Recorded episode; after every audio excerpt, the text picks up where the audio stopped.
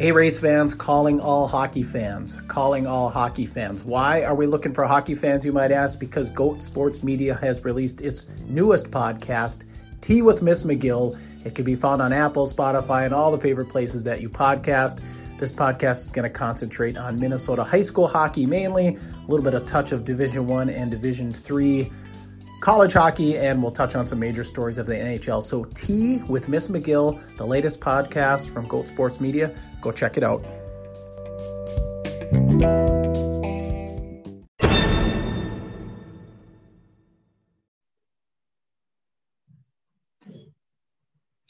All right, race fans, Ryan Eiho here, bringing you another episode of the One to Go Show, episode number sixty-seven. Again, I'm Ryan. That is the one and only Bert Lehman. Bert, how you doing, man? I'm doing good. I was thinking people are probably glad that there's only one and only Bert Lehman. I tell you what, we're all unique. I think this a lot can be said for that, especially when it comes to me. And uh, you don't need to put that in the comments, folks. Uh, Yeah, I don't think people can handle too many of us. I can, I can I'll, see that. Although I did see on Facebook that you were trying to sell me, so uh, I don't know what to think about that. I, I had a guy out, a guy offer though. He said, "If you give me two hundred, I'll take them." I'm like, "Yeah, I don't know. Well, there's no love there." So yeah, a guy was, a guy was for fans going, "What the heck's that all about?" Somebody was asking, "Hey, has anybody got a Bert for sale?" I'm like, well, I knew they meant Bert Transmission, but I'm like, I got, I got a Bert co-host. Give me a hundred bucks, it's yours. So, uh, so fans out there, I mean, if you want Bert for an hour, just go ahead, send a hundred dollars over. I'll give my PayPal account. You can have them for an hour. You'll do whatever you want. Shovel. I mean, if you're down south, you can shovel, right? But uh, yeah, we like to have a little fun for sure. Kind of got to keep things light in the in the crazy world we're living in today. I but, agree. Uh, I agree. You know, there, so racing went on, and, and the Florida Speed Week's officially in the books. It's a wrap. It's done. And uh, this last week, of course, the big week, they still had stuff going on in East Bay, and there was stuff going on around, right? Um, but uh, the big thing down there, of course, was Volusia, the late models. The first couple nights, of course, were U M P. They had the mods with them, kind of touched on that, and then the big block mods come in. I guess the beasts from the Northeast, is like as they like to call them, they came in, and then they ran. It was supposed to be four World of Outlaw races. Of course, the finale rained out.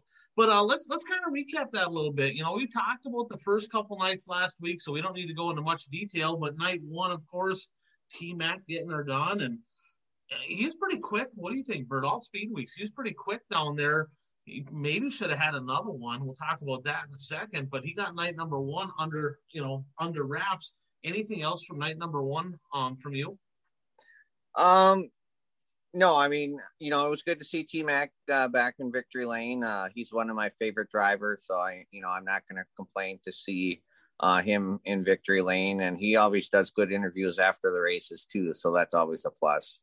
We we may talk about that just a little bit, because he, he talked a little bit about throwing some punches and, you know, earning some respect, and we're going to get to that in just a little bit here. But he's really good, Bert, on the big half miles. I think that's kind of where he shines, that momentum, and he looked good down there. Night number two, kind of a kind of a neat deal. You know, Bobby Pierce getting a win. He did the Babe Ruth. He called his shots, right? He uh, lost his aunt, um, so longtime supporters of his race team, and his aunt passed away. I think his aunt Jan, and uh, she passed away. And he said, hey, "I'm going to go out and win the feature. I'm winning it for her." And he did. And uh, so that did not disappoint. That was pretty cool. And we talked a little bit about both those nights. But Bert, let's get into night number three. Okay. Before the night began, there was some talk going in. Is Kyle Strickler going to follow the Lucas? Because he kind of said, you know, hey, I'm going I'm going to run for Lucas Rookie of the Year. And that's kind of what we talked about coming into Speed Weeks. Is it going to be between, that's going to be a good deal between him and R T J. And going into night number three, which was the first of the of that week's World of Outlaw shows, before the race even started, he says, you know what, we're we're transitioning, we're all in, we're going to go World of Outlaw Rookie of the Year. You know, they were leading points, of course, and sold their, they traded their uh, Rockets to get back into the Longhorn deal, goes out, gets her done. But there was a lot of mayhem on night number three. Bert, I'll let you kind of touch a little bit, a couple things that stuck out to you. And uh, there's a, and in fact, uh, why don't you get to the hot topic, right? because well, that's a lot of actually be, before we get to the hot topic, let me say something about Strickler. Um, you know, we had talked previously, you know, you know, he runs better in in the Longhorn than the Rocket, and should he switch and whatnot. And I think we need to give props to uh, the car owners of Strickler's team for um, listening to Strickler and agreeing to do that. I mean, the owners could have said, screw it. We spent all this money on these Rockets, and, you know, this is what you have to learn to drive these things, or we'll find somebody else to drive it. Uh, so, uh, you know, kudos for uh, to the team owners. And, uh, you know, this is only their second second year as being team owners. So maybe maybe that was helpful in this situation where they didn't dig in their heels and say, no, this is the way it's going to be. You know, they were receptive to the idea, and so far it's working well for them. I mean, granted, we're only in February, but, uh, but, uh, you know, he, he's finished much better driving the Longhorns than the Rockets. So uh, we'll see what the rest of the year brings. Yeah, you're right on the money. You know, if that's an established team, if they're around for ten years or longer, they're like, no, no, no, this is it. Because let's face it, in dirt late models, there's a ton of drivers out there going, well, I'll tell you what, if you don't want to drive your stuff, I will, right? And uh, so that also shows their level of respect for the driving of Kyle Strickler, because, you know, they look at him and they say, I tell you what, we want this guy driving for us. So we're, yeah, we got to make this work. So you're exactly right on. And, mm-hmm. you know, that Longhorn Bilstein package that he has going on there, that, that seems to be working pretty well for him for sure. You know what? I'll touch on a couple things, because I know you have something really you want to talk about here. This night was crazy. You know, T-Mac, of course, one night one. He gets out to the early lead. It looks like he's going to win this one, too. And, and I still don't know exactly what happened. Something in the left rear. I don't know if a wheel came off or a hub broke or something broke on the left rear. And, bam, his night's over leading a little bit later on. And uh, I'm not sure if this is in exact order, right? Just a few things that happened. Bobby Pierce looked like he had it won. I mean, he's checked out. Looks like he's going to get his first World of Outlaw late model win. Shreds the right rear, and uh, his night's over. You know, while running second, the guy we're going to talk about that was just lights out down there, Devin Moran. He's running second, spits out a drive shaft, and, and somebody missed him. I don't remember who that was. Brandon Overton did not miss. He got in the brakes early. It wasn't like the remember the East Bay deal last year where yep. uh, you know it that wasn't was like that where he drove all the way through them, but he got into them. Both of their nights were over. Of course, um, Moran spit a drive shaft out, but Overton tore up the front of his car a little bit. Wasn't horrible, but that ended that. Then a little bit later, and again, I'm not sure exactly on the order of this, right? But uh, there was a little incident there between uh, a guy that, you know, driver of the year last year and was in uh, late model racing, driver of the year. Let's face it, he'd been struggling, and he had a he played kissy face with somebody. Bert, I'm gonna let you touch on that. Um, well, uh, Brandon Shepherd and uh, Norris. What's his first name? Mike. I, Mike, Mike. Mike Norris. Yep. Yep, uh, not was, the announcer at Falls, a different one. Not the announcer. Late in the race, I think there are only like three laps left, or or something like that. And yeah. uh, they they were coming out of turn two, and actually Ricky Thornton Junior was was on the high side, and then it was Shepherd, and then it was Norris, and uh, uh, Shepherd said that Thornton Junior went a little higher than he normally did. So, you know, Shepherd took his shot, and, you know, Norris was on the inside of Shepherd, and there was contact uh, between Shepherd and Norris, and that cut down a tire on Shepherd. Um, it was, it w- wasn't an instant flat tire though, because Shepherd was able to continue at least for uh, three quarters of a lap and then dump Norris uh, in turn one. Um, And I mean, and when I say dumped, he dumped him, because Shepherd even said he dumped him. Uh, and uh, I don't know if you want me to get into my rant right now, or if you. Yeah, you know, I tell you what, I'm going to sit back. I'm going to buckle in. I want to listen. Bert's got a rant here. Absolutely. What is your thoughts on that whole? Um, well, I mean, I like watching Brandon Shepherd race, but I was uh, disappointed with him dumping Norris. Um, And actually, the comments after the races uh, didn't make it any better in my mind. Uh, he flat out admitted it. He said, we're going for a championship. This could cost us a championship. I mean, we're in February. I, I know you're not having a good speed weeks, but we're in February. And um,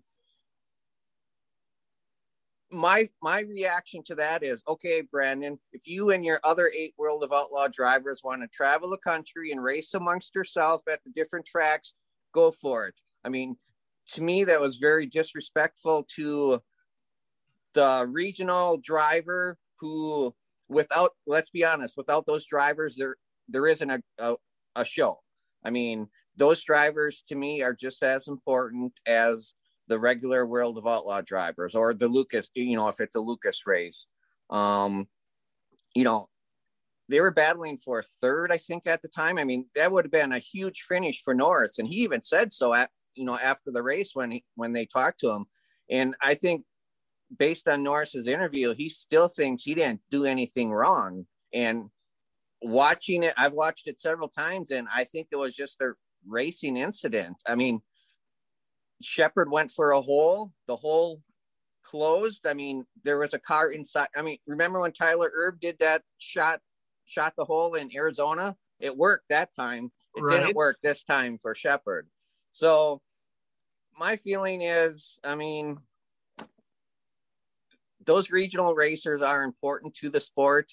And I understand Sheppard ha- was having a bad speed weeks and um, he was frustrated, but I was hoping that he would cool down a little bit after the races, but that didn't happen. Well, then apparently they said this on the Dirt on Dirt uh, drive home one night. They said that even Mark Richards said this could cost them the championship. I mean, it's like, come on, we're in February.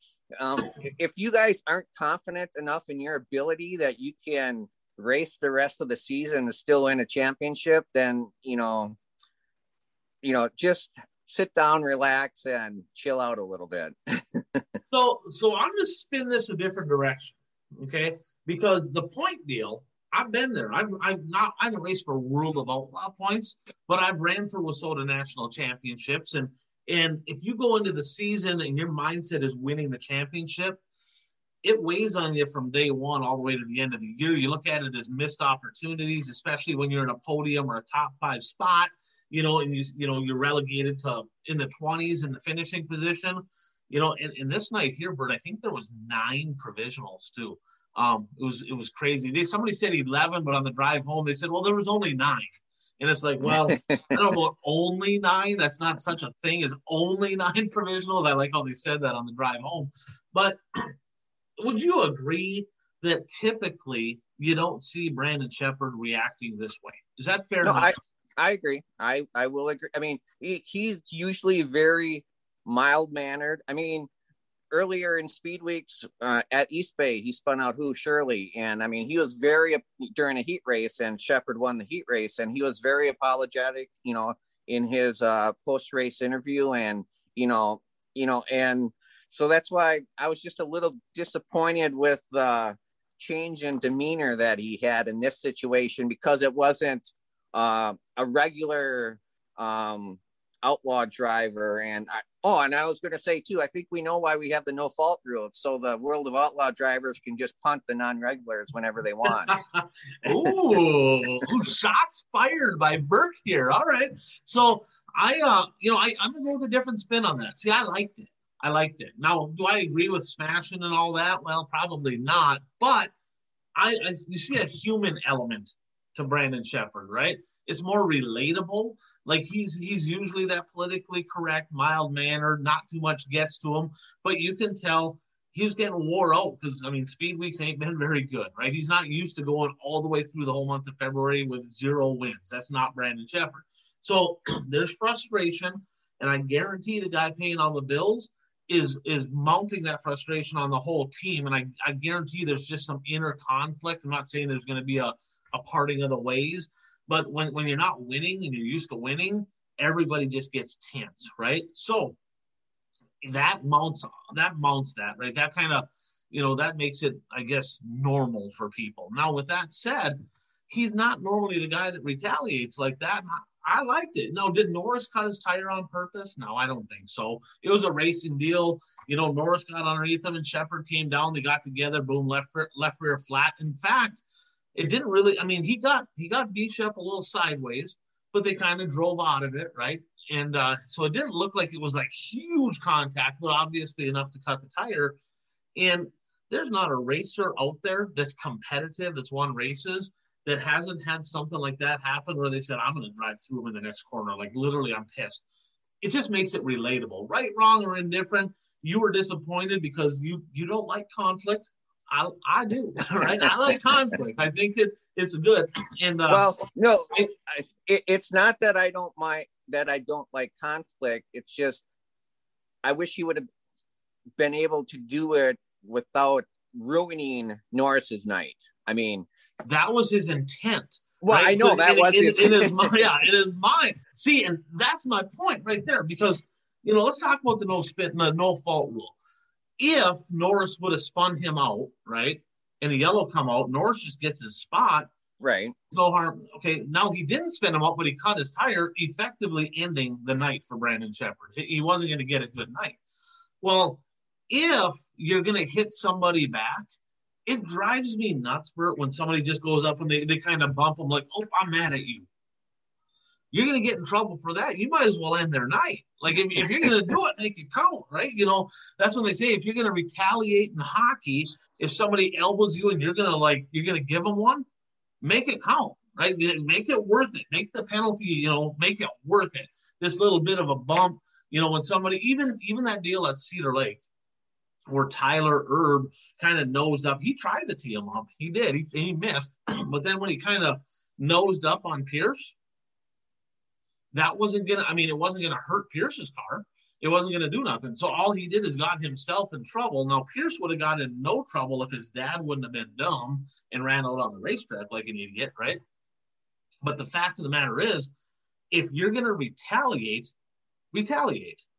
Otherwise, don't do nothing. So if so I, I kind of look at that. I'm like, I think he probably fully intended to spin him out. And he's like, you know what? I know the rule, and the rule's stupid.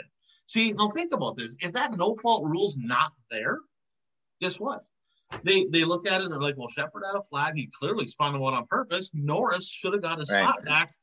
And it's kind of one of those deals where, yeah, it was a racing deal when he cut his tire, but you know that's where the no-fault rule, that's where the self-policing worked, right?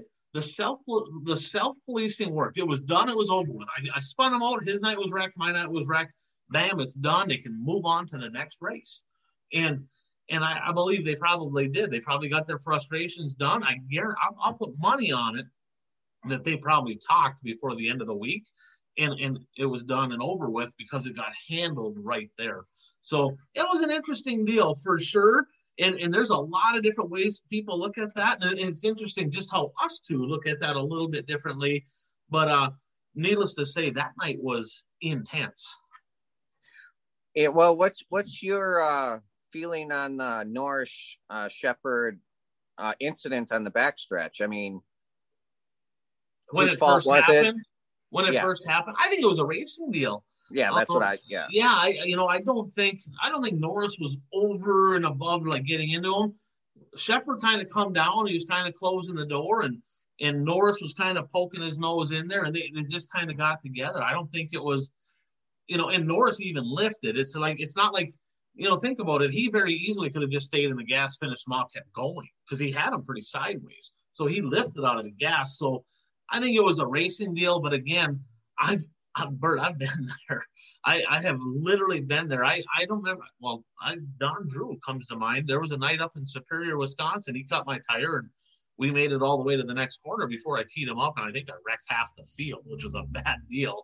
But, uh, I, I definitely got him back. So right, wrong, or indifferent, again, if you're competitive, if you have that fire, somebody ends your night, your your first animal instinct is to get them back. I mean, every single sport is the same way. I mean, every sport. You think hockey, you know, somebody somebody hacks you in hockey, you turn around and punch them in the face. I mean, that's just, you know, how it works. It's just natural, right, wrong, or indifferent.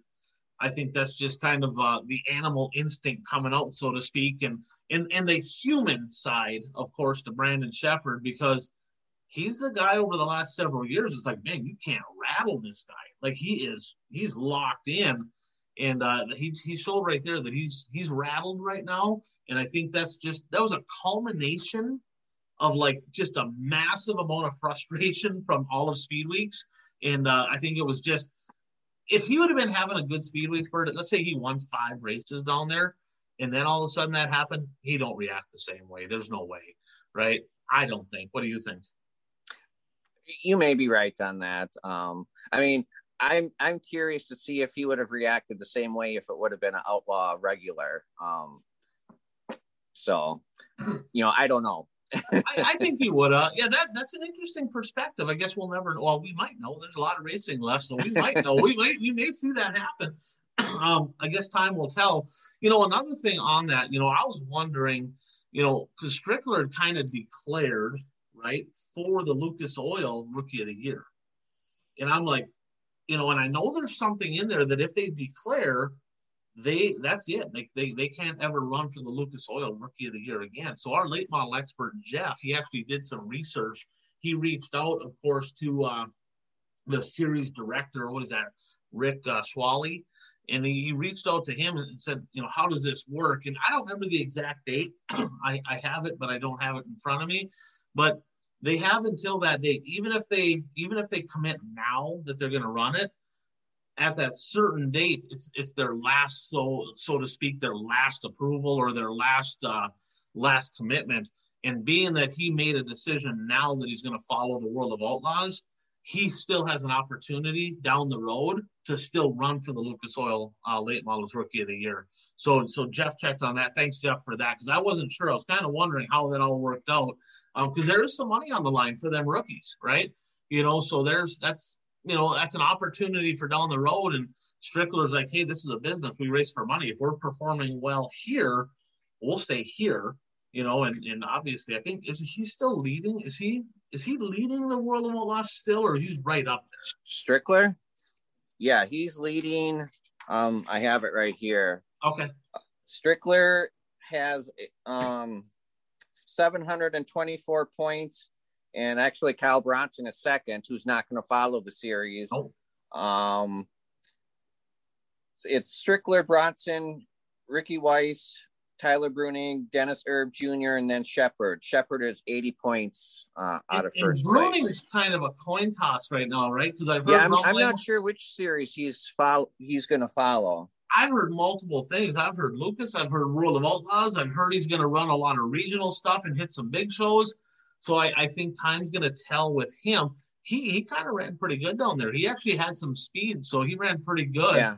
Well, but, uh, I just wanted to mention, too, I mean, you know, we've, we've talked a lot about uh, Sheppard, and we talked about Strickler and, you know, the pressure that Sheppard is on because he didn't have good speed weeks. And, you know, you know that translates to Rocket because that's the Rocket house car. And how is uh, Rocket feeling with uh, the driver committing to the series now is committing to the series because he got rid of a Rocket and is racing a Longhorn? I tell we're gonna get to that at the end of the show. But Rocket, they, let's face it, they're not on their game. There's some I shouldn't say they're not on their game, but Longhorn found something late in the year last year, and Longhorn right now, that whole team is like th- th- that's that's the mark. They've kind of stepped up on the on the Rockets, and I guarantee Mark Richards is none too happy about that. I don't know, Bert, maybe there'll be some changes of rules again in the World of Outlaws so the Rocket can be fast again. I, I'm just saying, I don't really know, right? So let's get into night number four, another interesting night. Um, it rained after heat, well, partway through heat number three, and next thing you know, I think several of the cars decided, because they it was a long rain delay and they packed it all in, and it was still greasy on the bottom and greasy on the top, and the heats were super narrow, and several of the late model guys said, you know, the ones that were not following the World of Outlaw points, they said, we're just going to keep it loaded up, we're not going to race tonight. And I think Ray Godsey was one of them. Bert, he was on the pole, and he if you're on the pole on a narrow one lane racetrack, like don't get it. Like this this dude, like he qualified well down there, but he, he ain't won nothing.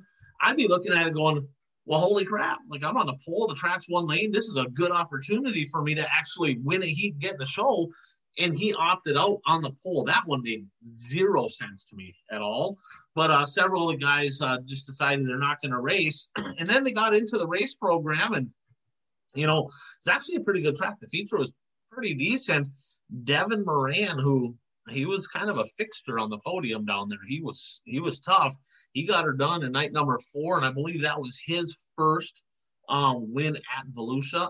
And, uh, boy, he looked good. He was strong. You know, what was your thought on the late model action there, night number four with Moran?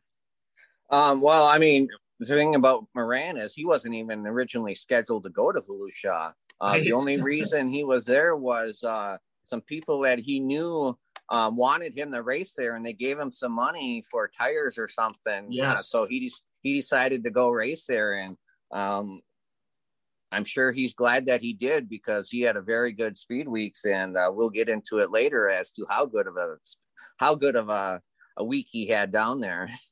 Yeah, he was impressive. Now, night three had a little bit of drama, right? Is it fair to say with the Brandon Shepherd deal, there was some drama, some stuff happened? It was nothing like night four. Night four had lots of drama, lots of drama.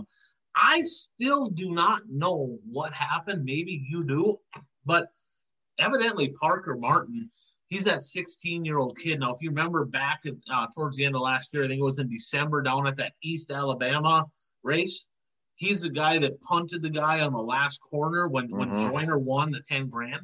And, and like, the, all the pits were down, like, and they were all screaming at him. And he's like, he's like, well, whatever, I'd do it again. I'm trying to win. And, like, he's just a little smart-mouth sixteen-year-old. Like, he left me right. eighteen, right?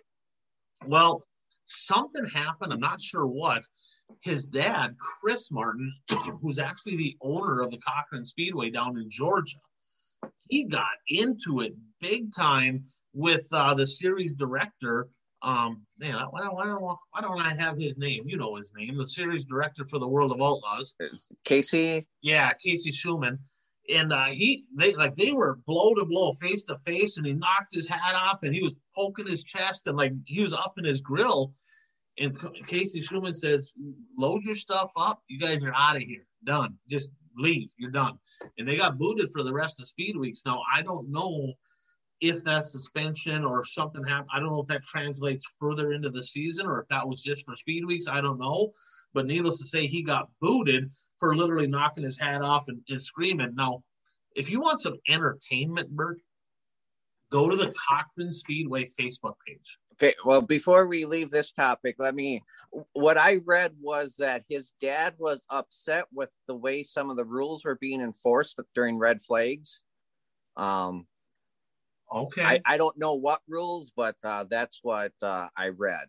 Okay. Okay. Interesting. Yeah. So I'm not exactly sure, but just to give you an insight on what this dude's all about, go to the Cochran Speedway Facebook page and just scroll through, right? And just look at some of the conversations this guy has. He's a loose cannon. uh, he's a loose cannon. Like, I mean, and, and I've seen people commenting on different threads that, like, this guy's a, a severe alcoholic, he's a drunk, and he's on Facebook. He's a track promoter, and he's on Facebook drunk, arguing with people nonstop. It's like, so you knew some conflict was going to happen there, and that's obviously translated to a sixteen-year-old kid who's got a big mouth, right, not afraid to run into people and voice his opinion.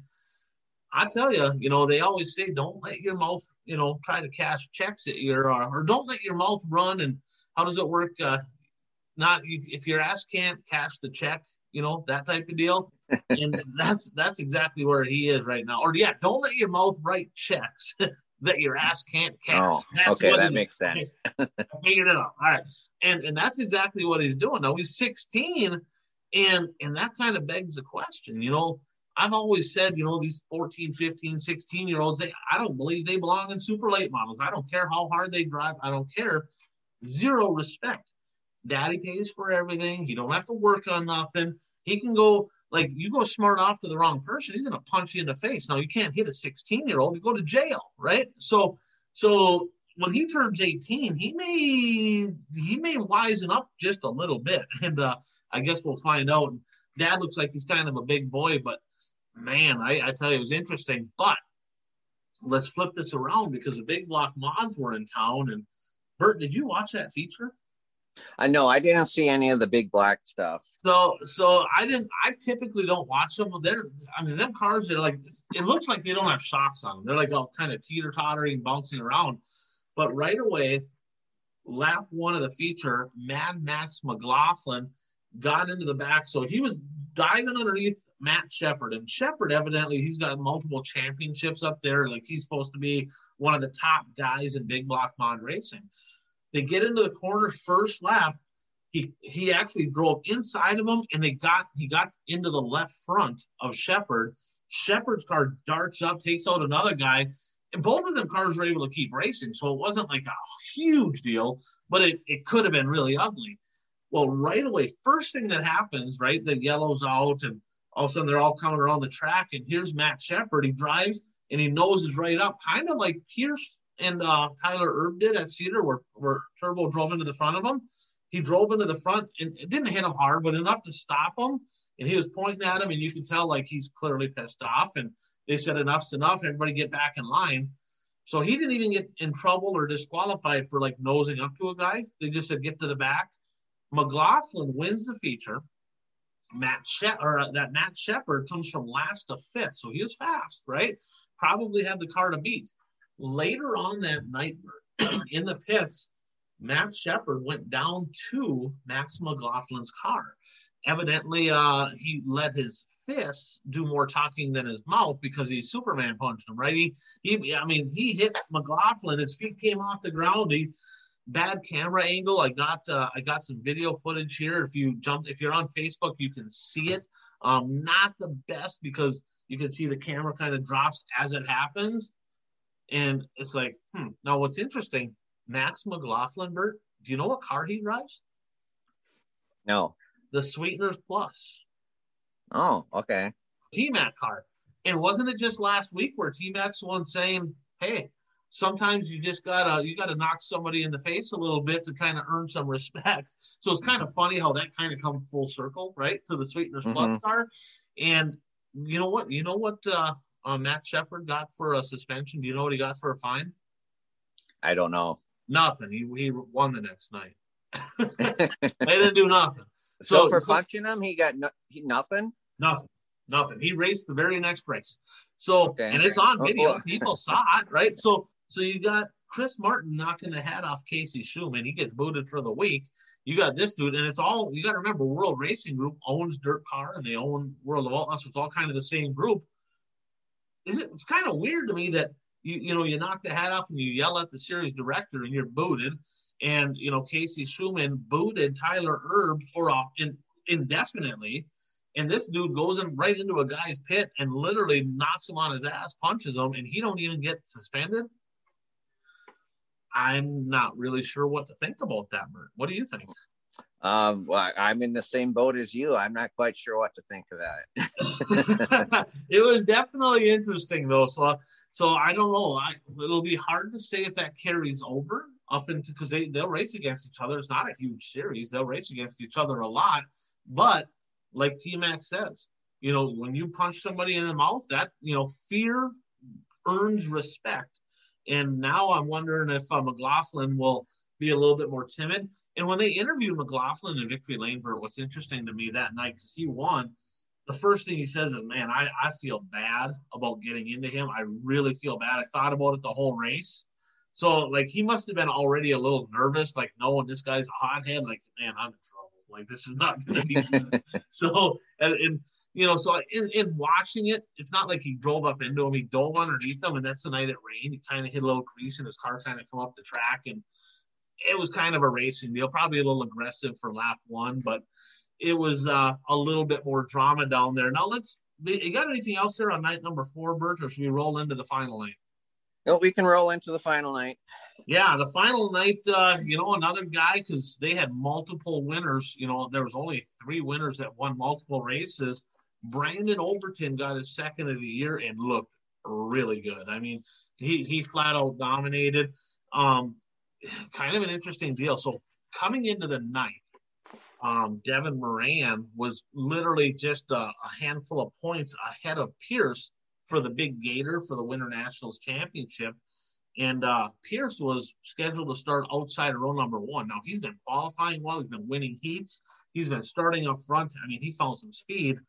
And uh, the fan belt came off in the heat race, and they got the engine hot, and, and they, they decided that, yeah, you know, I don't care what it is to win. I know what these engines cost, so we're going to pull the engine, and we're going to put another engine in. They didn't get it done in time. He had to borrow a car. He ended up starting last, and I, I don't even know if he finished. I think he just went out there and then kind of pulled off. I, I don't think he finished. Yeah, um, he, he posted on Facebook that he uh, just borrowed a car so he could make a couple laps so he could get the start money. Yeah, yeah, and that's and, and that was pretty cool of that guy to let him do that, but it cost him a shot at the championship because, honestly, starting outside pole, track was, you know, maybe it wasn't to his liking, though, because it was a little drier that night. So I don't. I'm not going to say he would have won, but I think he would have finished towards the front somewhere and had a shot at that Gator. Um, but you know, one guy, Bert, that really uh, was poised, I guess, to have kind of his breakout night, the B one bomber, Brent Larson. He went all the heat and won. I'm like, what? like, and, and he looked good. He, he had a fast heat. He drove away from what Strickler and somebody else, and he was running third that whole feature. Till like six laps to go, and just a little bit of contact there between him and Madden. I think Brent kind of bobbled. Madden got inside of him, a little contact, and left rear tire went down on the B one. And I talked to Brent. He's like, it was a racing deal. He goes, he didn't like drive into me or nothing, you know, but, but he was just super happy that finally they found some speed.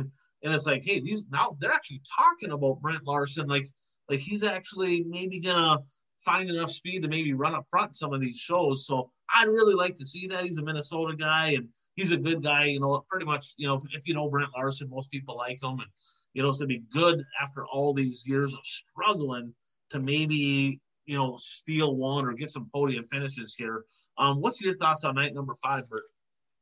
Yeah, I mean, I watched the feature, and, um, well, the funny thing is, uh, you know, in uh, the dirt on dirt drive home, they said that was probably the best track all week.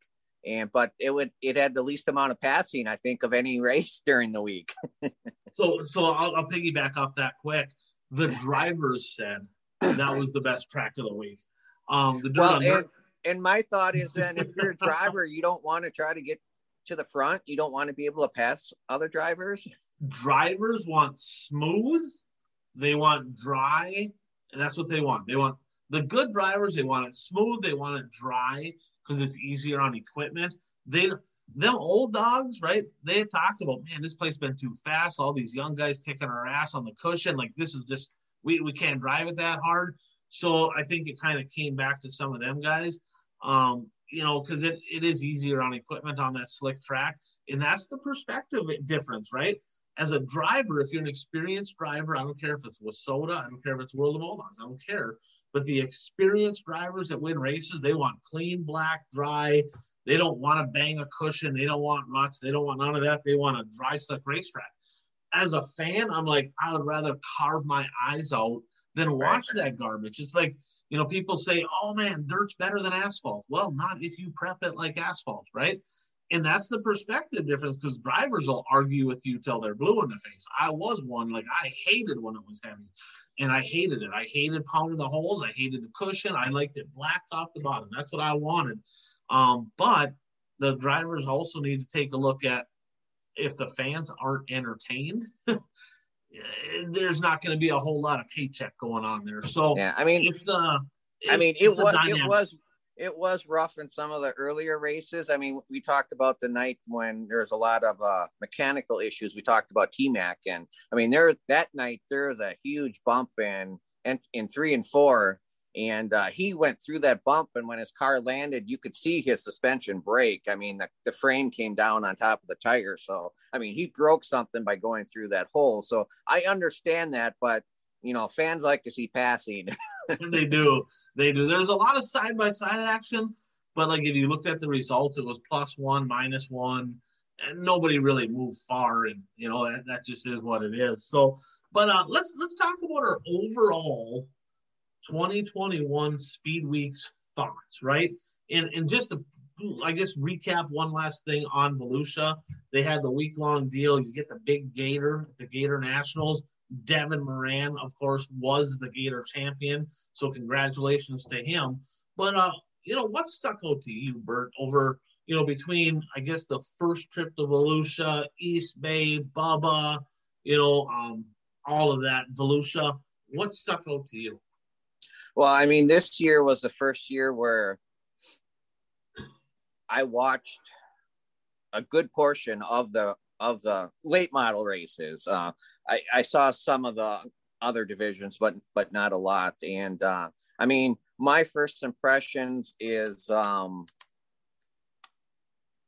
the youngsters had a very good speed weeks. I mean, you know, not just one, not just two. I mean, there's a handful of young drivers that uh, were very good at Volusia.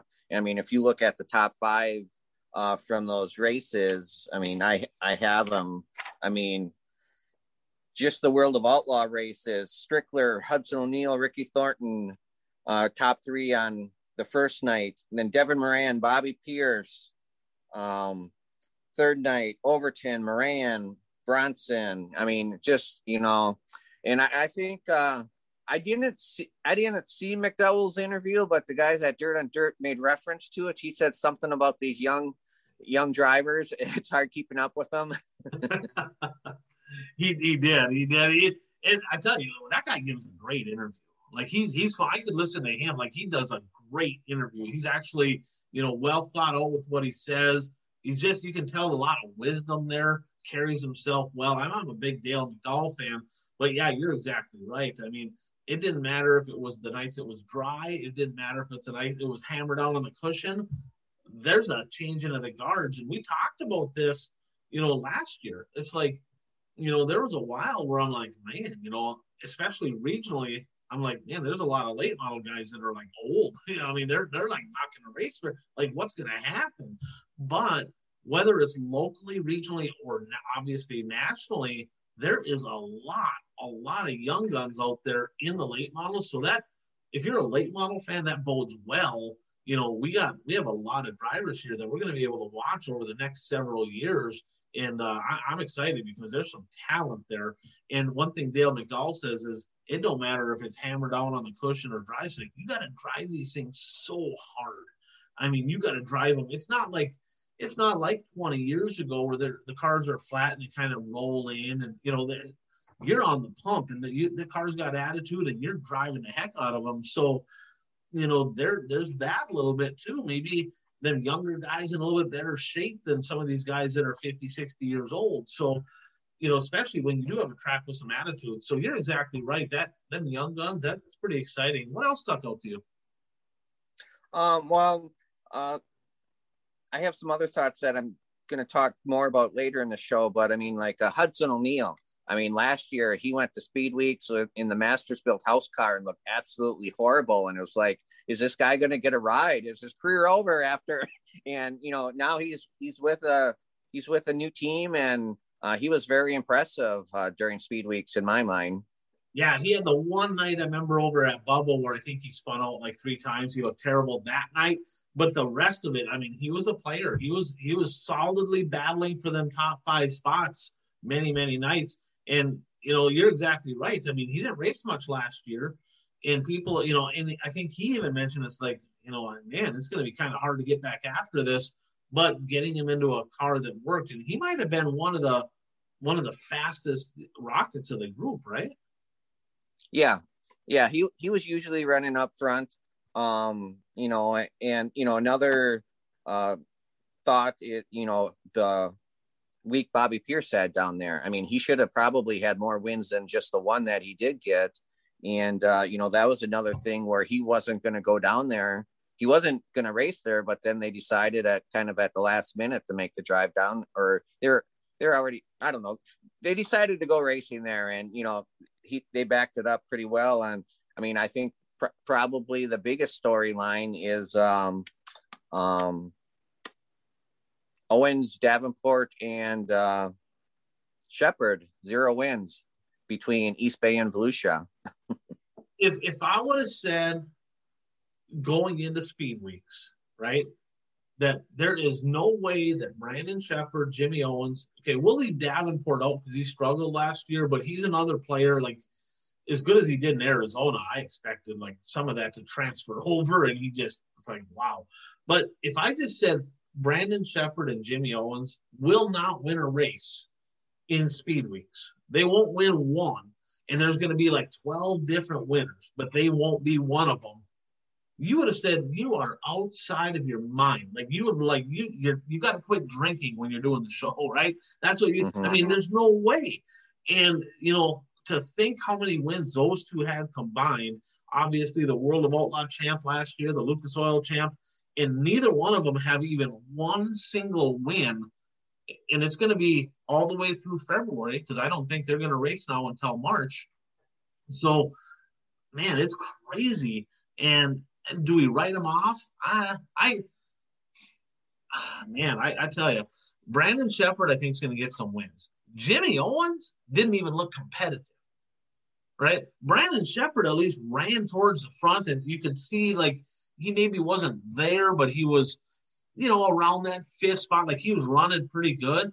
Jimmy Owens looked slow. Like, he didn't even look good, you know, so I'm, You know, and, and it's hard to say, man, that's just that's just speed weeks. I mean, they can regroup. I mean, Jimmy Owens is a phenomenal race car driver.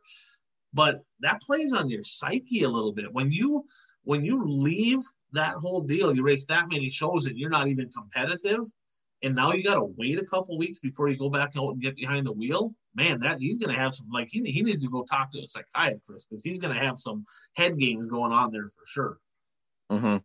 Yeah, I agree. Um, you know, he had such a good year last year. It's hard to believe that, you know, he's gotten off to such a slow start this year. So uh, we'll see what happens the rest of the, the season. Yeah. Any other thoughts overall from down there at Speed Weeks? Anything else stick out to you? I mean, those, those were the main thoughts. Um, you know, I think another thought is um, just the, The last three races were World of Outlaw races, but you could almost watch those races and say, where are the World of Outlaw regulars? Are they even there? Right. Well, well, now we can say that Strickler's a World of Outlaw regular, right? Well, right. I mean, if you take Strickler out of the equation, I mean, it's, if you take Strickler out of the equation, um, we're not sure where Tyler Bruning's going to be racing this year. In the first night, the highest outlaw finisher was Ross Bales at seventh. Second night would have been Dennis Erb at fifth. And the third night would have been Erb at seventh. So if I would have said that, you know, nothing against the one-man band, right? But if I would have said, well, you take the three World of Outlaw races, a guy with the best finishes is going to be Dennis Erb Junior He did run good down there last year. I think he had one win stolen from him, right? Um, you know, that he had that drama down at Volusia last year. Mm-hmm. But uh, Ricky, he's in his new cars, which he already needs a new one because um, he got destroyed on the last night. I didn't see exactly how it happened, but I can tell that front clip got just shredded. So tough deal for Ricky. And, you know, they, they're kind of transitioning. He didn't have many shows. Of course, he didn't run East Bay, you know, so they went down to Volusia, and I think they're trying to trying to get some speed out of that thing. They said they're lacking some speed, but, you know, to go down there and not only you couldn't quite get all the testing in that you want to do because you didn't get as many shows as you wanted to, but then destroy a car in the process. Not a good start to the season for the seven ride. Um, yeah, and Shepherd, non-existent. I mean, you you look at a couple of the guys that were kind of the also-rans, you know, Youngins, terrible. Briggs, terrible, right? Cade Dillard, he he back, he tore the clip off that deal. He kind of bent the clip over, and they had to fix it, and, and like, he was garbage ever since then. So I, I don't know if that car is going to have to go back to Wisconsin. So them guys were all non-factors. Um, yeah, I'm going to be honest with you.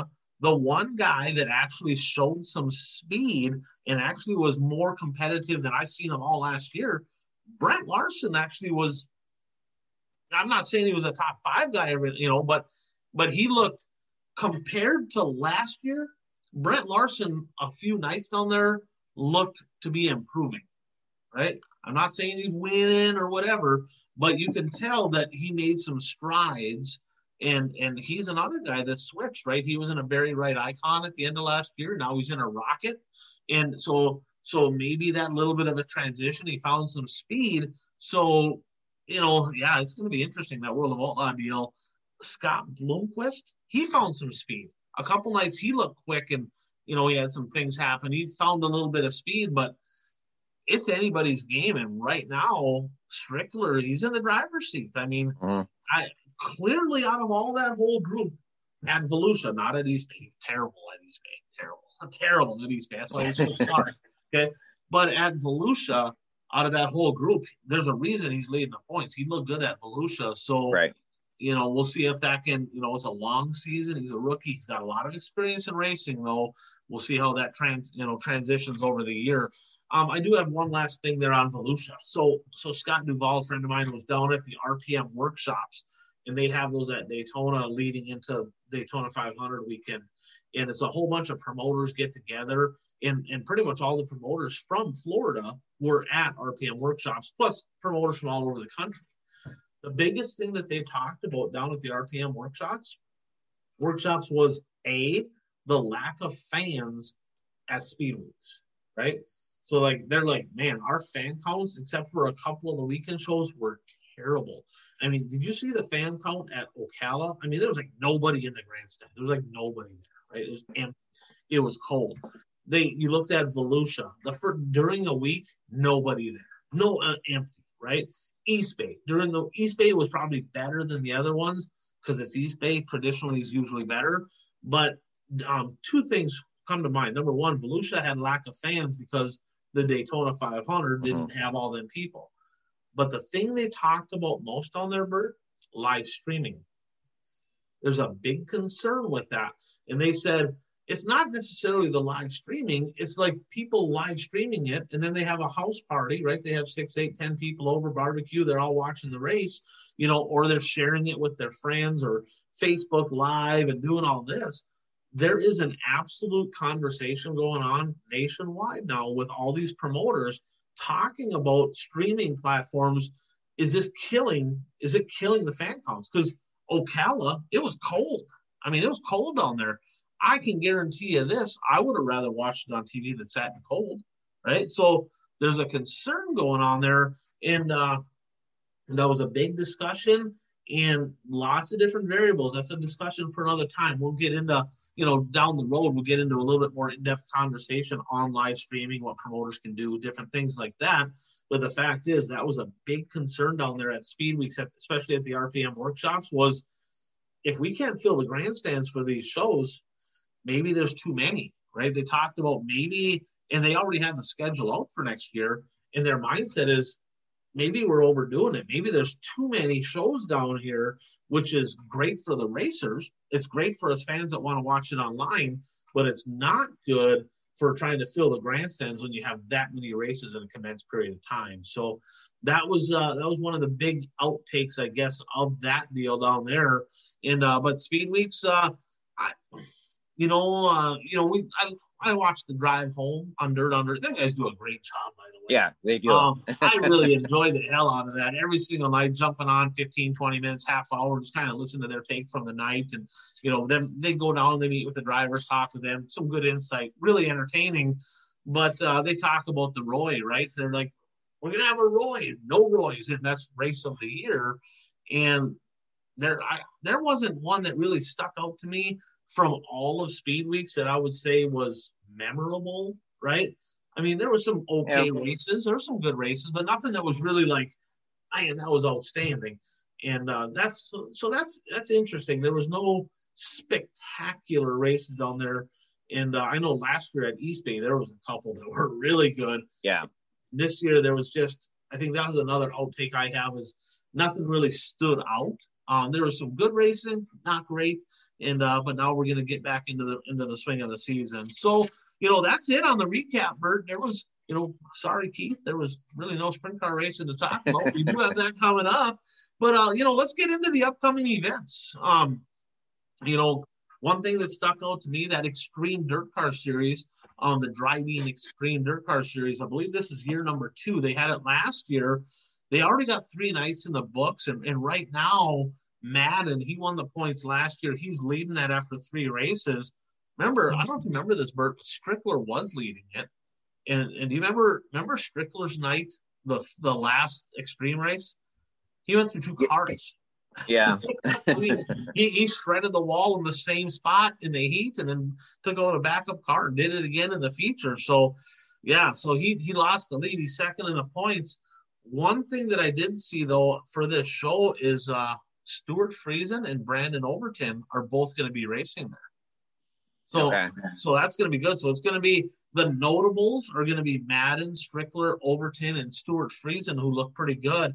Um, Saturday at the Lakeview Motor Speedway, Sunday at Cherokee Speedway, which is Gaffney, both in South Carolina. Both of those races will be on Dirt Vision. And and uh, those are the four notables, Bert. If if you had to pick a, a winner for any of those races, who comes to mind for you? Who, let's make a couple picks. That's that's the big late model races for the weekend. Let's make a couple picks. Um, Overton runs so well down in that area that it's hard to pick against him. Are you taking them for both or one? Or? Um, give me Overton and Lakeview. I'll let you have them for Cherokee, and I'll take Madden for Cherokee. I'm going to take an. I'm taking an Overton sweep. I'm just going to take an Overton sweep. Our late model expert weighed in, and uh, he's got Strickler on day one, which is at Lakeview, and he has Madden on day two, um, which is at which is at Cherokee there. So hopefully that cold front that's going through the south doesn't make it all the way over there. Hopefully the racing happens, because uh, the southern folks, they found out what winter is like this week. So yes. Ho- hopefully the racing happens, and and I'm looking here. Yeah, and we're, uh, we're finally in double digits today. Well, we've been, I know northern Minnesota has been in double digits for quite a while. Of course, it's been negative double digits, but yeah, not, not positive. But yeah, I know yeah. in Illinois now, I, end of the week, it's supposed to be up around thirty. So twice within the last, twice within the last week, I was driving to work, and one day uh, it said, my car said minus twenty-two, and another day it said minus twenty-one. So I mean, we've we've had that for a week and a half to two weeks where it's been single digits pretty much. No mosquitoes. Day. No mosquitoes. No mosquitoes. So that's good. Now, there is another late model race going on. I do not know. I, I actually messaged them to see if it's going to be streamed on anything. They said they're working on that. There's a few regional places that do it down there. Um, they have the Eddie Davis Bama Brawl. Of course, that's in Alabama, right? At Fort Payne Motor Speedway, Saturday and Sunday. They have a few different classes, and I know the big finale is forty-five hundred dollars to win for the super late models down there. So, you know, keep an eye online. Maybe maybe just Google that, or not Google, but go on Facebook to the Fort Payne Motor Speedway Facebook page. You'll be able to see if that's screened anywhere on there. You know, I'm, I'm kind of wondering maybe you're going to see the Joyner car over there. I don't really know who else. Maybe I, I think that's maybe a place that you may see like a Parker Martin, right? He might be a guy that heads to something like that. Um, so it'll be interesting to see who who transitions over to that race. And then, Keith, we didn't forget about you, buddy. All right, we didn't forget about you. And there is some sprint car races going on. The World of Outlaws uh, Friday and Saturday, Bert. Friday at the Mag, Saturday at the Rev. Um, both of those, of course, this World of Outlaws will be on Dirt Vision. And I got no, no. Keith did not weigh in. He must be working. Must be working. I couldn't get a prediction from him. Jeff gave me a prediction. Okay, and he says, now remember Donnie Schatz, right? He's at two ninety-nine on World of Outlaw Sprint Car wins. Looked like it was going to be three hundred at the last one. I mean, he was poised to win that deal. Had an ignition box fail, rough deal. Um, Jeff said he's not only going to get three hundred. But he said he's going to get three hundred one also. So he's wow. going bold. I think that's a homer call. I don't know. I think it's kind of a homer deal because he's a northern guy. But but Jeff said that. Who do you got to win the, the World of Outlaw Sprint Car races over the weekend? Um, give me Brad Sweet the first night, and I'll take Shots the second night. He'll get three hundred. Okay. I'm gonna I'm gonna say, you know what, this ain't the week for Shots. I hope it is. I really do. I hope he wins. I hope he wins them all. But uh, Logan Schuchart, I'm taking him, and I'll take Sweet. Um, which order I don't know. Uh, what what order did you go again? Who'd you take for the first I went game? Sweet and then uh, uh, Shots. So you took Sweet, Shots. So I'm going to go the opposite. I'm going to take Schuchart, and then I'll take Sweet on the second one is what I'll do. Yeah, I, I didn't do very good on my predictions last week because I said uh, my hot take was Bloomquist would win, would finish in the top three, at least one race. And I don't know. I sh- I said Sheppard was going to win. I can't remember how many I said he was going to win, but it doesn't well, matter because he didn't win any. Right. And I said, I said Bloomer was not going to finish in the top ten. And I don't think he did have a top no, ten. And, no. and I said, Bobby Pierce was going to be the next guy to double up.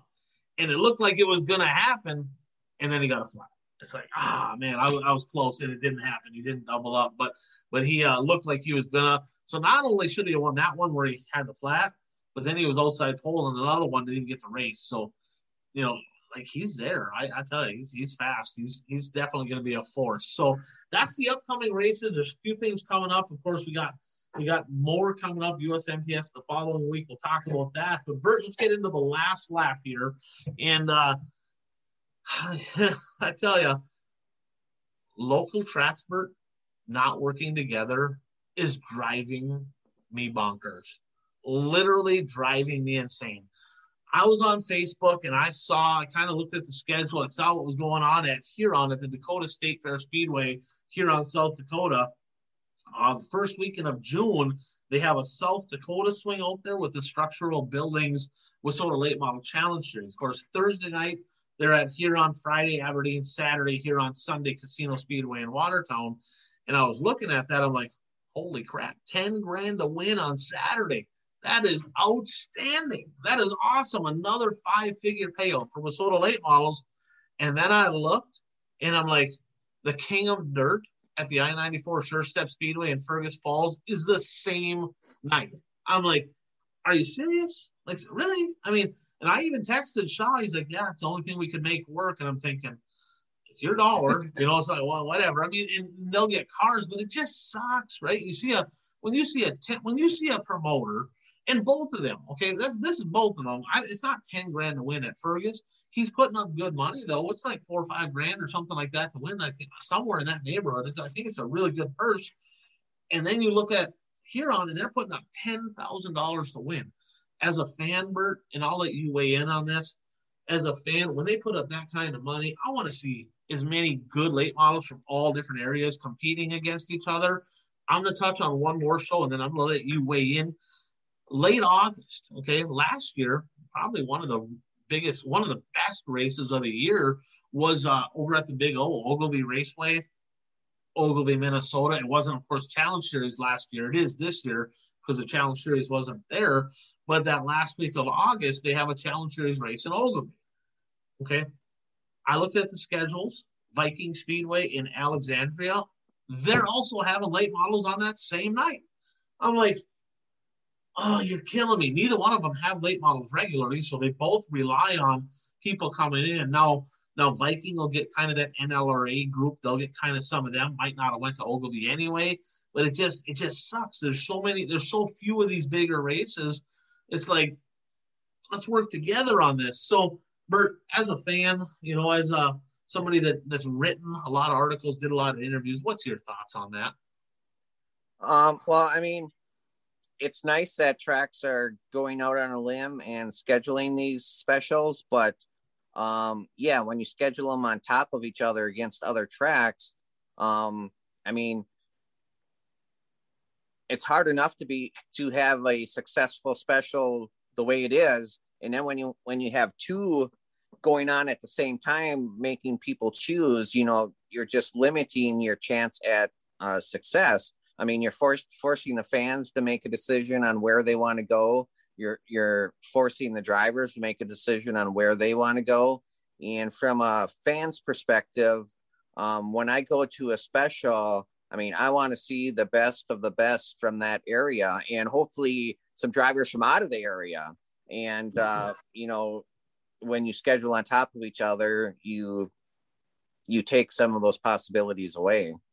Yeah, yeah, and, and and hopefully it works out for everybody. I mean, there's the, the flip side of that is there'll be multiple opportunities for somebody to win a race. I mean, I get it. Um, but yeah, I'm like you. I mean, when I see that much money on the line, I want to see as many of them good guys competing. And in a perfect world, like the Sites race last year, they had representatives from like six different regions that we've talked about. And that's cool. You know, when you see the best of the best from all these different areas within, within our region, right? Um, that's cool to see that them kind of racing against each other. And I guess I get it. There's only so many weekends in the year in Minnesota, but it just, it never fails that that always kind of happens. And it, it seems to be happening more this year. There's a little bit of conflict in central Minnesota, a lot of scheduling on top of each other. And it's just not good for anybody. So that's enough of that. And I, I also saw on Facebook, Bert, so T R C Race Cars up in Hibbing. Um, actually, I, I ran one of those for a few years myself. Mark Royne and uh, partnered up with Kaylee Emerson, who's actually the um, series director, president of the um, Northern Renegades non-wing sprints.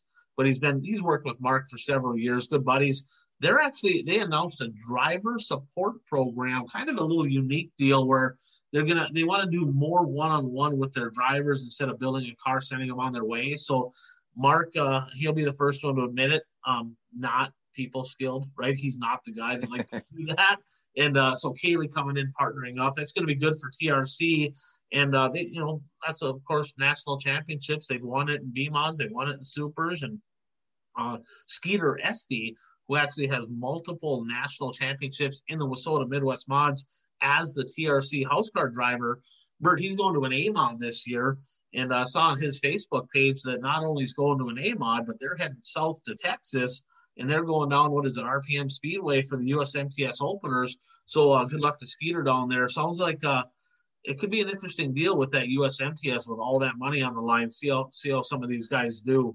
So, Bert, let's let's transition over to some asphalt. Um, again, well, we before to... we do that, I have sure. It's not on the agenda, but I, I have one thing that it was just announced yesterday, I believe.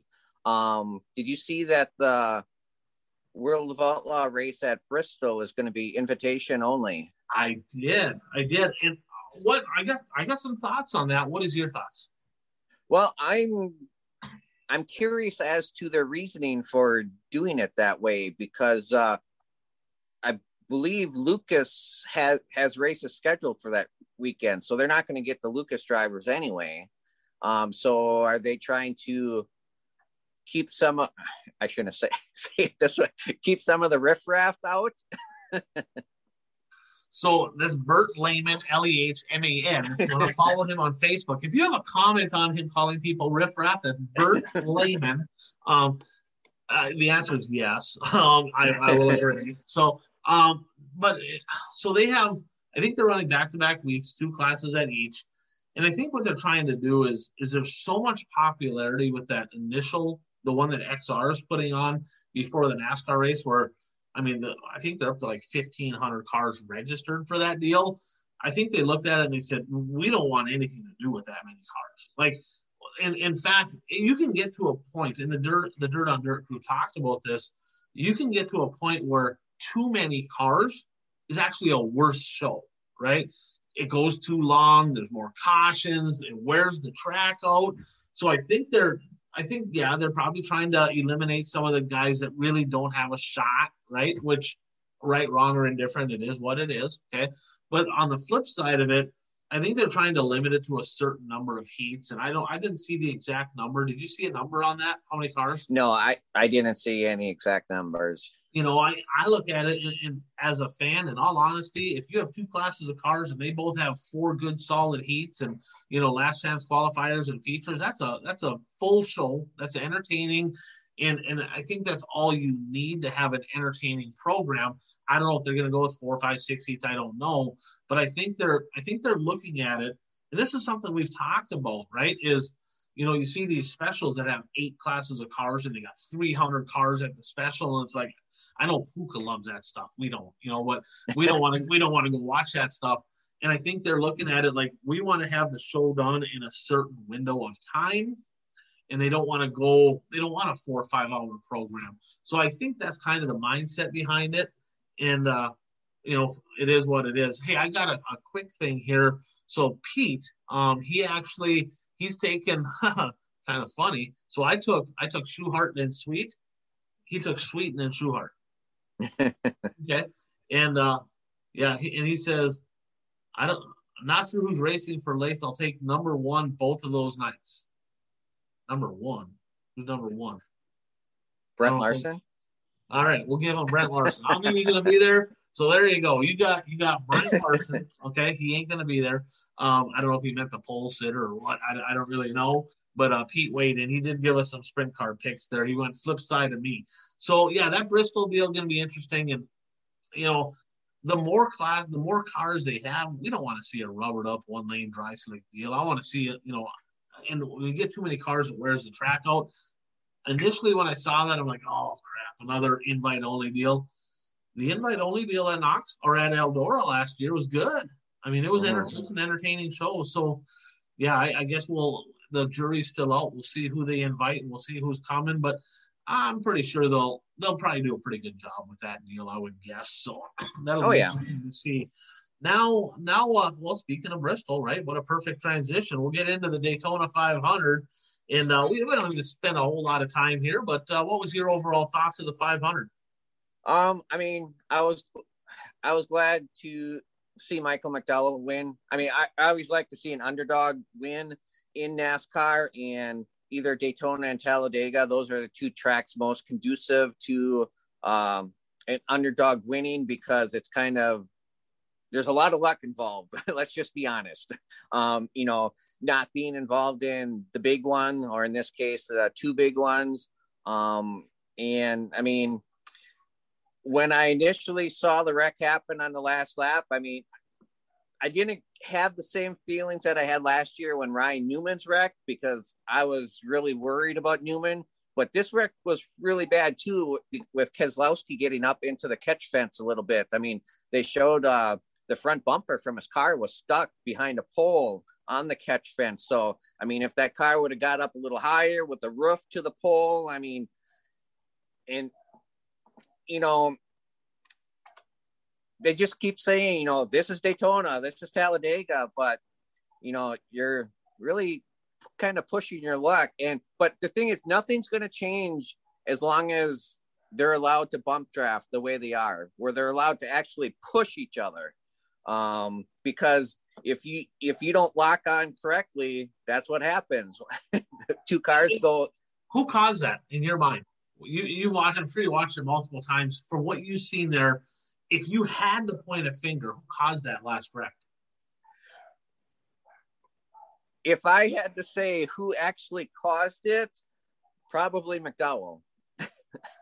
um, because he was pushing Keselowski and they got a great run, and Keselowski, um, um, you know, wasn't able to square Logano, caught him on the side and caused both those cars to spin.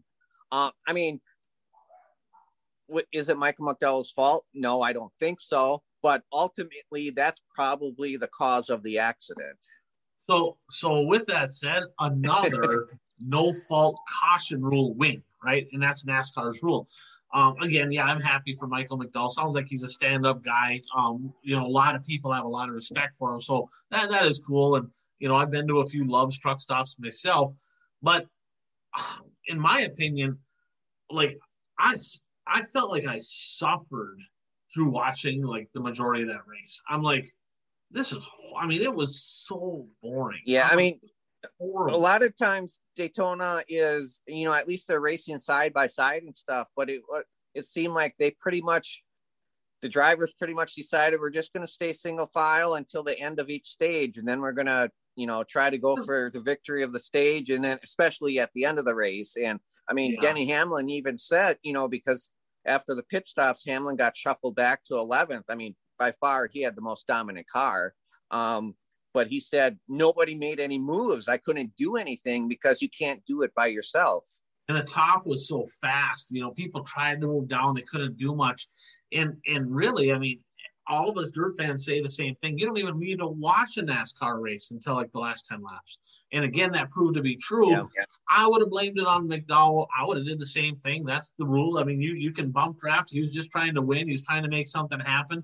He didn't try to wreck anybody. Uh, I saw people online saying, oh, but Logano threw a big block. Not really. I mean, he no. kind of moved down, but it wasn't like a abrupt, like he went down the block. I've seen some big blocks thrown at Daytona. That wasn't a big block. That was just kind of a gradually, you're racing for the Daytona five hundred on the last lap. You're going to kind of move your line a little bit. It is what it is. In fact, there was more blocking done at the end of that one stage, right, than there was um, in the end of the race. So, yeah, unfortunately, everything was okay. NASCAR did a really good job in quickly, you know, hey, this this person's out, that person's out, everybody's out of the car, everybody's okay. They were very quick about letting all the viewers know that everybody was mm-hmm. everybody was good. So that was good. But and I, I'm gonna tie a bow on on this. Um I was I was curious to see what Keselowski would say in his interview. I did see his interview. I didn't see Logano's. Well, I did see Logano's, and neither one of them that I saw blamed McDowell for it. Uh, and actually, when they interviewed Keselowski, they actually showed him the replay while they were interviewing them. And even after the replay, he didn't blame McDowell. He he didn't say that this caused this cost him the championship, and right. uh, and uh, and blame the non well. McDowell is a regular, but he's not, you know, he's not one of the top drivers. So right, right, yeah, they're they're very, very politically correct in, in how they approach things in NASCAR too. So let's end it with this. Uh, you know, we got two months of racing in already. There was a little bit in January, a full February. Actually, uh, there was quite a bit in January, really. But uh, let's go into the late model in the National Late Model Series. Is you know, you got some guys you take a a, a Madden and Overton. They don't really follow a series. But all the national drivers, let's talk about our top five studs and our top five duds after basically uh, two months of racing here. Um, let's start with the let's start with the top five studs. Let's go studs. Who's your top five? Okay, in if, order. If you yes, want, or, no particular order, okay. unless you want to, and if you have just a brief snippet that you want to say on anything, on any one of them, what do you got? Top five. Um, my top five in no particular order, um, Devin Moran, Bobby Pierce, uh, Kyle Strickler, Hudson O'Neal, and Brandon Overton. Um, I left Tyler Erb off just because he didn't race that last swing because he's suspended. so, so I think we both got Devin Moran up front. Um, he was impressive over speed weeks. I got Brandon Overton um, in there. I got him second. I think he's been massively consistent. I have Turbo third, only guy with four wins. I mean, he got a couple uh, on the East Coast, couple on the West Side, right? Um, yeah, he couldn't race the World of Outlaws stuff, which sucks, or the U M P stuff. Um, but I got Turbo in there. He looked, he looked pretty good. Um, I got Bobby Pierce, who I kind of rough on him a little bit last year. Um, You give that kid a cushion, and he is tough to beat. Um, and just like the Dirt on Dirt crew said on the drive home, boy, if this is any indication, come regional racing or on the Hell Tour, they're in big, big trouble. I mean, like well, he, th- that one guy predicted thirty-three wins for him. Yeah, yeah, and that was yeah. D-Swab said thirty-three. I'm like, I want some of what he's smoking. I don't see thirty-three happening for Bobby Pierce, but. Uh, You never know. He's gonna, I, but he's he was impressive. I tell you, he was really quick. the The first day he stopped in, partway through the weekend, East Bay, he won the heat opening night out. So he he's you know qualifying good. He's fast. He's winning heats. He's good. And another guy, I'm gonna put a veteran in there. A guy that was pretty consistent, probably out of all the veterans, T-Mac. Um, yeah, I him, I agree with that. I'm gonna put him I mean, up in the top I, I, I don't have an issue with any of your picks. I mean, it, I mean, you're right. Turbo de- deserves to be in the top five. Uh, I just didn't put him in there just because he doesn't have the full body of work like some of the other drivers do. And and if you take East Bay, if you take all the stuff with the rocket out, I I, I actually had Strickler penciled in, and I'm like, boy, he was horrible in East yeah, Bay. You're right. So so, but it. But those are the top five, but he's leading the World of Outlaw points coming out of speed week. So, I mean, you can't, I mean, it's hard to argue against that. Now, top five duds. Who do you got? Um, Jimmy Owens, Jonathan Davenport, um, Brandon Shepherd, Ricky Weiss, and I put the World of Outlaw series just because their drivers were not competitive against the other drivers in the in the in the outlaw sanctioned races. Shots fired. All right, I like it. So so I I got B-Shep, Owens, and Davenport. They're all all three of them are there. Okay. The next one I got is Josh Richards. Like, he was legitimately like bolted last year, and he was horrible at speed weeks. I mean, it was just. And then then I had a then I had a fifth and a sixth, and I didn't know which way to go with this. I had Cade Dillard in there, but I put Team Rocket. Um, I put because Longhorns right now, they're a step up, right? Rocket, they're lacking speed, and and they got to be coming out of this deal shaking their head, going, "What just happened? Like we're like we're Rocket chassis, and we're not even like." all that terribly competitive right now. So so Mark Richards is either going to have to A, sharpen his pencil and figure some stuff out, or B, talk to World of Outlaws and Lucas Oil and changing some rules so his cars can be on top again. I don't know which one it's going to be, but uh, I put I put Team Rocket in there, but definitely Davenport, Bishop, and Owens. And, and Davenport, that I would say my biggest disappointment out of all of Speed Weeks, Jonathan Davenport. Um, as, as fast as he was coming out of the Wild West shootout, right, in kind of that swagger, he's starting to get some confidence back, and he laid a big egg. And, uh, like, so bad that he's like, I'm not even going to Volusia. I just want to go home, right? I mean, so that was my biggest disappointment. So with that said, you know, we kind of have our picks for the week, a little bit of racing coming up. Hopefully, uh, knock on wood here, Mother Nature cooperates. I know they had a, a, a mod race, a U S R A deal down in Texas. That got canceled, obviously. They got some snow down there. I think it's kind of funny. Um, but uh, the fact is, uh, some racing coming up uh, this week. World of Outlaw Sprints, Extreme Dirt Car Series late models. All of that's going to be on Dirt Vision. Um, so if you have Dirt Vision, check it out. And, and uh, Bert, any closing thoughts? No, uh, I think I think we covered a lot in this show. And, um, you know, it's the Bristol races are only like a month away, and and then it, things are really going to start heating up. Yeah, there's a lot of racing coming up. We'll have a lot of news. We'll have a lot of stuff coming up for our local and regional stuff. Um, there's a lot of big races happening.